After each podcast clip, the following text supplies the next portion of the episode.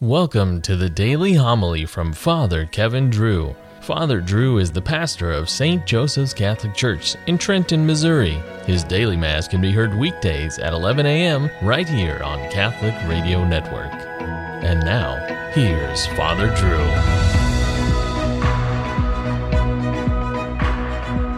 A reading from the book of the prophet Isaiah. Hear me, O islands. Listen, O distant peoples. The Lord called me from birth. From my mother's womb, he gave me my name. He made of me a sharp edged sword and concealed me in the shadow of his arm. He made me a polished arrow in his quiver. He hid me. You are my servant, he said to me, Israel, through whom I show my glory. Though I thought I had toiled in vain and for nothing, uselessly spent my strength, yet my reward is with the Lord, my recompense is with my God. For now the Lord has spoken, who formed me as his servant from the womb that Jacob may be brought back to him and Israel gathered to him. And I am made glorious in the sight of the Lord, and my God is now my strength. It is too little, he says, for you to be my servant, to raise up the tribes of Jacob and restore the survivors of Israel.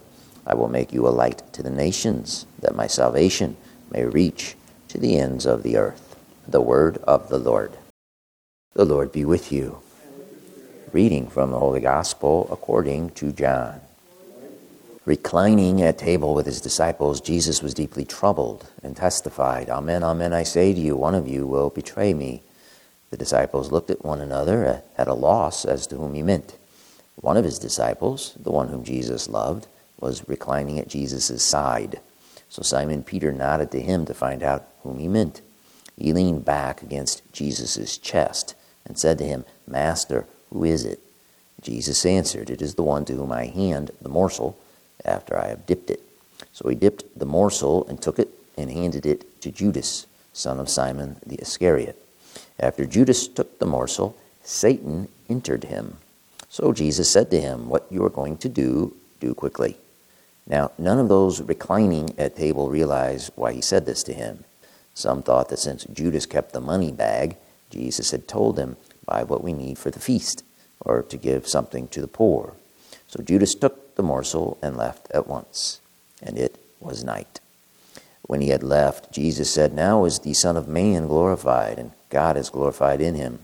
If God is glorified in him, God will also glorify him in himself, and he will glorify him at once.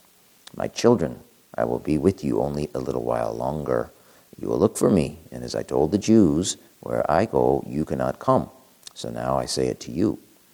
Simon Peter said to him, Master, where are you going? Jesus answered him, Where I am going, you cannot follow me now, though you will follow later. Peter said to him, Master, why can I not follow you now? I will lay down my life for you. Jesus answered, Will you lay down your life for me? Amen, amen, I say to you, the cock will not crow before you deny me three times. The Gospel of the Lord. Master, who is it? Who is going to betray Christ? Can you picture Peter nodding to the young John to, to get him to find out who was the culprit? That was a real moment burned into John's memory, and therefore he included it in his gospel account.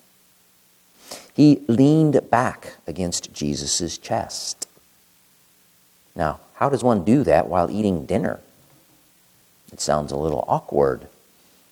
The opening verse of the passage helps us. It says, A deeply troubled Jesus was reclining at table with the twelve. It does not say he was sitting at the table. The Jews ate their dinners lying down, reclining. They rested on their left elbow amidst pillows and cushions. Whatever kind of table they used would have then been very low to the ground. And it was in the shape of the letter U, like a horseshoe.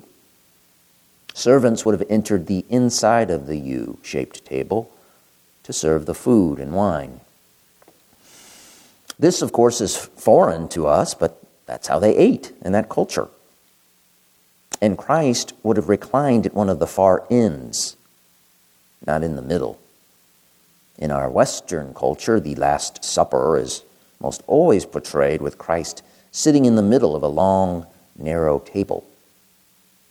In some depictions, he is looking out from the canvas or into the camera, quote unquote, facing the people.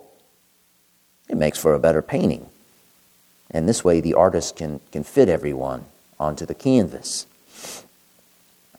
Protestant reformers in the 16th century used paintings of the Last Supper to push for new church services, new liturgies totally devoid of priesthood and sacrifice. And instead, they focused on a meal. They argued that the minister, no longer called a priest, should stand behind a table and face the people because they argued that was how Christ did it at the Last Supper. But we, of course, know that Christ did not stand on the other side of a long table and face the people because there were no people there. There was no congregation in the upper room at the Last Supper. Was Holy Thursday just a casual meal, a, a farewell memorial dinner for Christ before his violent execution? No. One of the 20th century's more famous liturgical scholars wrote that the liturgy of Holy Mass is derived not from the meal, but what took place afterwards. He wrote the meal itself was held to be so inessential and so easily detachable that it quickly died out in the early church. Quote, what the church celebrates in the Mass is not the Last Supper. No, it is what the Lord instituted in the course of the Last Supper and entrusted the church, the memorial of his sacrificial death. On Thursday, we will celebrate the evening Mass of the Lord's Supper. The entrance antiphon, the official entrance song given to us by the church to sing, states, We should glory in the cross of our Lord Jesus Christ. Isn't that interesting? It doesn't say we should glory in the supper table of Jesus Christ. The table is not what saves us. No, leaning back on a cross and dying with Christ in his perfect sacrifice is what saves us. The Last Supper was the first Mass. It was and is a sacrifice that points to Calvary, not a cafeteria.